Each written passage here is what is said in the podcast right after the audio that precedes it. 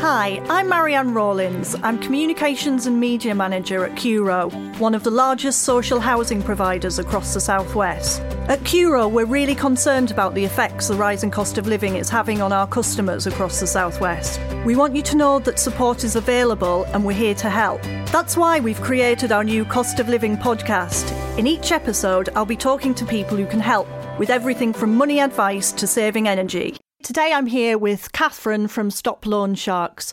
Welcome to the show, Catherine. Can you start by telling us a bit about Stop Loan Sharks and what it does?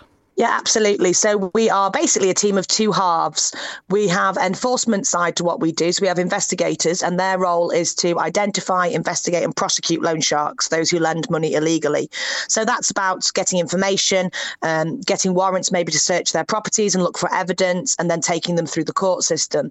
But alongside that, we do a lot of work with victims, witnesses, and communities who are affected by this crime. And we also try and stop people going to loan sharks in the first place through partnership work with things like credit unions, CDFIs, and debt advice agencies. And how widespread is the problem of loan sharks? Are you seeing more cases since the cost of living crisis hit? It's really hard for us to sort of um, guess that at the moment because unfortunately it takes people an average of three years to report a loan shark. So at the moment we're still dealing with things that happened during COVID.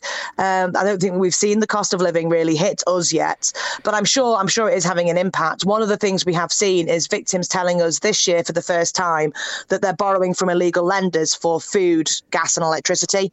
Historically, it's always been everyday living expenses, but it's been kind of one-offs. So you know that the new tire for the car the white goods, the school uniform, whereas now more and more we're, we're hearing food and fuel.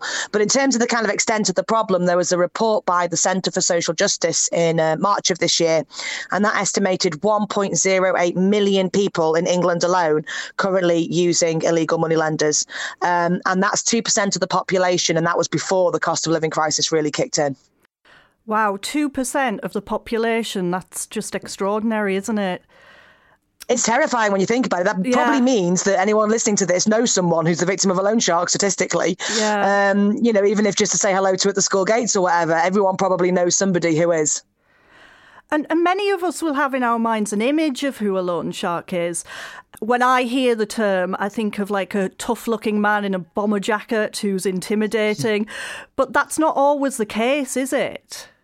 No, absolutely not. So I think last year, one in five of the people we arrested were female. So we get lady loan sharks. Um, and I think it can literally be anybody. We've arrested people well into their 70s for illegal lending, where you wouldn't think there was any threat to them whatsoever. But sometimes it's more about coercive control than threats. It's more about manipulation. So sometimes it might be the threat of an elusive Mr. Big who actually owns the money. So we've had people where they'll say, you know, I'm your friend, I'm your, I'm helping you out but I borrowed the money from him to lend to you, and you don't want to cross him because he's really nasty. And he doesn't exist, he's not there. That's just their way of, of gaining control over people. Um, and I think as well, you know, sometimes it's the person that you least expect. So it could be a mum at the school gates, it could be someone you work with, it could be someone you've known for years down the pub vaguely and, and sort of chatted to occasionally. Um, and that's what makes it so hard because they don't go around with a placard on saying, I'm a loan shark. The vast majority of people, when they take the loan, they genuinely believe they're borrowing from a friend, from someone who's helping them them out. So, what kinds of things should set off alarm bells that someone is a loan shark? Any loan without paperwork is, is dubious because any authorized lender will give you paperwork and there's legislation which says what has to be in that paperwork. So it's things like the interest rate total cost of credit you're going to pay back um, what happens if you miss a payment the length of the loan. Um, loan sharks don't give you that because they want to keep you in the dark. They want to blur the edges. They want lots of grey areas where they can manipulate and add charges and, and keep you paying. So i think any loan without paperwork is, is dodgy. But of course friends do lend friends money and that wouldn't be with paperwork. So that that's that's where we get into trouble, I think, sometimes. And I think it then it's just a case of buyer beware a little bit. You know, if someone is lending you a £100 because the car down the week before Christmas, and you went to school with them 20 years ago. They're your best mate, you are their bridesmaid, and they're godmother to your children. That's fine. You know, pretty much guarantee that's going to be fine. If this is someone where you're not sure what their surname is because you don't know them that well, or you don't know what their partner does, or you don't know when their birthday is, that's when I think it gets dodgy. I think that's when it should be a bit of buyer beware and just walk away because it may seem like the easiest thing in the world to take out a £100 loan before Christmas, but I've seen that happen and people have still been paying it back back in two Christmases' time. So it can just spiral from there. Absolutely. What a lot of loan sharks will do is they'll add indiscriminate charges or they'll just double what you owe. So we've seen it where, you know, someone will lend someone thousand pounds and they pay it back hundred pound a month and they pay for three months, so they owe seven hundred, and then they miss a payment because of, of something legitimate. So the loan shark doubles it, so they owe fourteen hundred and they'll pay and they'll pay and they'll pay and they maybe get down to seven hundred again. But then they'll miss a payment, so the loan shark doubles it, so they owe fourteen hundred, and then they pay a couple of months and miss one, and it goes up to two and a half grand. Now in that time they've never actually had any more money off the loan shark than the original loan but they've paid back an awful amount of money, and, and still the loan shark's saying they owe two and a half thousand pounds. And that's where people can get confused and get into difficulty. And that's when the loan shark starts threatening or manipulating people to make sure they carry on paying. Oh, wow, that's really scary. So, how can we check if a lender is genuine? So anyone who is genuine has to be authorised by the Financial Conduct Authority to lend money. You can check on the FCA's website. There is a public register. You can search by individual name or company name and check they are on there. But if you are in any way concerned or in any way in doubt, just give us a ring and we'll help you sort out if they are legitimate or not. So uh, Stop Loan Sharks is always happy to look into that for people. What's your number? So our number is 0300 555 and that is a hotline that is 24 hours a day, seven days a week. We also have live chat on our website, stoploansharks.co.uk, and live chats available Monday to Friday, 9 to 5, apart from bank holidays. And have you got any examples you could tell us about people who've borrowed money from loan sharks and what kind of effect it's had on their lives? Certainly. So we had a lady called Kelly who did some press for us a couple of weeks ago, and, and she borrowed £100 in the first instance. She had four children. Um, she was working. Uh, she earned £1,088 a month, topped up by Universal Credit and um, the kids wanted wanted different food than was in the fridge. And they were nagging at her, and she'd had a bad day. And her sister's friend offered to lend her a hundred pounds, so she'd go and get the kids some treats. And she said, "Yeah, go on then. I'll shut them up. Give me a bit of peace. It's only a hundred pounds. I'll pay it back." But the lady wanted three hundred and twenty-five pounds back. When Kelly paid her that back on payday, it left her short, so she had to borrow some money again for the next month. And on it went, and on it went and it ended up the got to the point where we worked out she borrowed two and a half thousand pounds, maybe a little bit more, in lots of small loans, and she'd paid back twenty six thousand pounds, and the loan shark was still saying she owed forty three thousand pounds. And in that time, you know, Kelly had isolated herself from her friends and family. She was rowing with her partner because he didn't understand where her money was going. Her friends were saying, come out for a drink, and she couldn't go because she had no money. And of her £1,088 that from her, her wages, the loan shark was taking £900 every month. Um, so she was really, really struggling and it totally shut her off and she shut down. And looking back now, she says, you know, she was at the point where she was going to take her own life. She was seriously considering jumping off a bridge uh, and phoning social services and, and telling them to take the children because she just couldn't see another way out.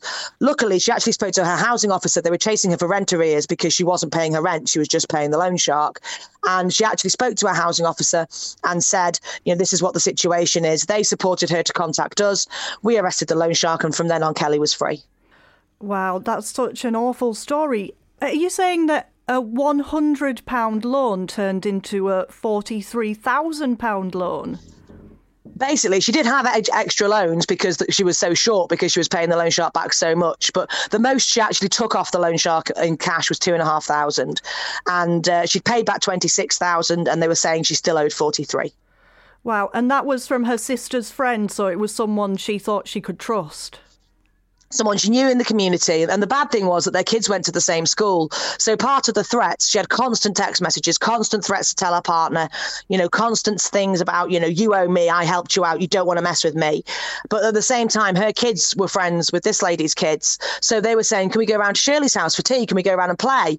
And so this, this lady was in her life. She was in her community, in her life. She couldn't just avoid her.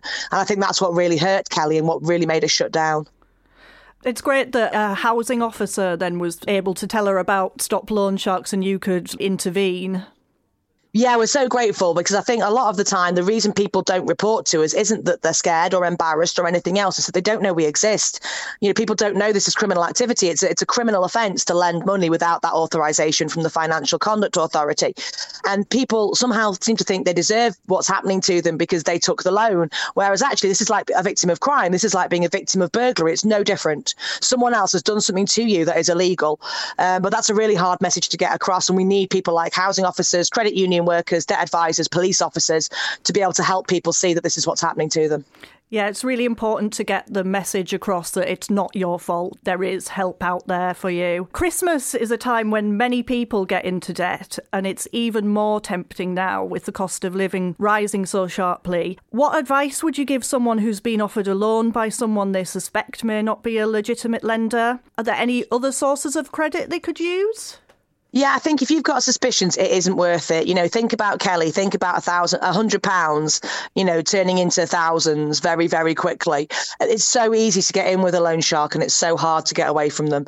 And I think it is just not worth the hassle. It's not worth what it's going to do to the next two years of your life.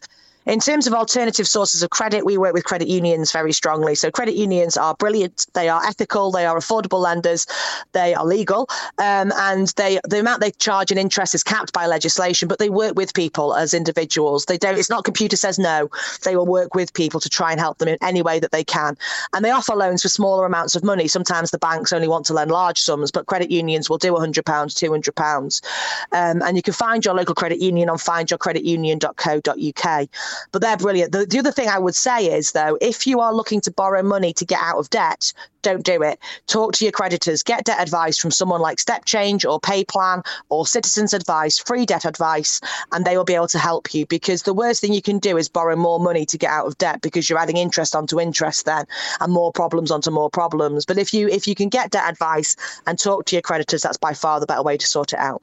And if you're a Curo customer, you can also contact our money advice service, and I'll leave their contact details in the show notes. Say I'm on a low income, I'm struggling to make ends meet. I was approached by someone who offered me money. I took out a loan because I was desperate, and now they're charging me massive rates of interest and threatening me and my family. Things feel really desperate. What can I do?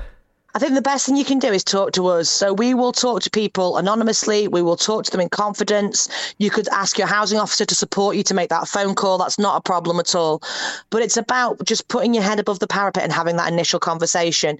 You know, a lot of the times the idea of reporting a loan shock's really scary, but we are very good at looking after people. I've been doing this job for 15 years and I've never had anyone say to me, I wish I hadn't reported the loan shark. I've had plenty of people say to me, I wish I'd reported the loan shark sooner. And I think that that's the thing. It's that help and support is available. We don't judge. Whatever's happened, we will have seen it all before. And it's just a case of, of have a chat with us. You know, you're not going to be forced to do anything you don't want to do. Um, you don't even have to tell us your name if you don't want to, but just let us tell you what support we can offer you. And then you can make a decision about what you want to do next. And that's your decision. But at least then you'll know what your options are. And finally, if you could sum up your main message for customers about loan sharks, what would it be? I'm going to be cheeky and have two messages. So the first one is if you are in the grasp of a loan shark, help is available. Do not suffer alone. You know, unfortunately, people think they can pay loan sharks off, but in the vast majority of cases, you can't. We are here to help. Please, please speak out. And the other message is if you haven't borrowed from a loan shark, please be careful. Buyer beware. If it looks too good to be true, it probably is. Look for authorized lenders to lend you money and stay away from that person at the school gates who's offering you £200 at the run up to Christmas. And just again, how can people get in touch if they've been affected by the issue? So our hotline is 0300 555 2222. That's 24 hours a day. And live chat on the website is stoploansharks.co.uk, available Monday to Friday, 9 to 5. Oh, brilliant. Thanks so much for coming on the show, Catherine. That has been really interesting and I'm sure it's really useful for our customers. Thanks for having us. Thank you. And if you are a Curo customer who needs help with money, you can always contact our money advice service on 01225 366 000 or email customer accounts help at curo-group.com www.ecom.co.uk. We really want to help, so please do get in touch, and I'll also put those contact details in the show notes. If you've got any ideas for topics that we can cover in future podcast episodes, just contact us to let us know. We'll be back soon.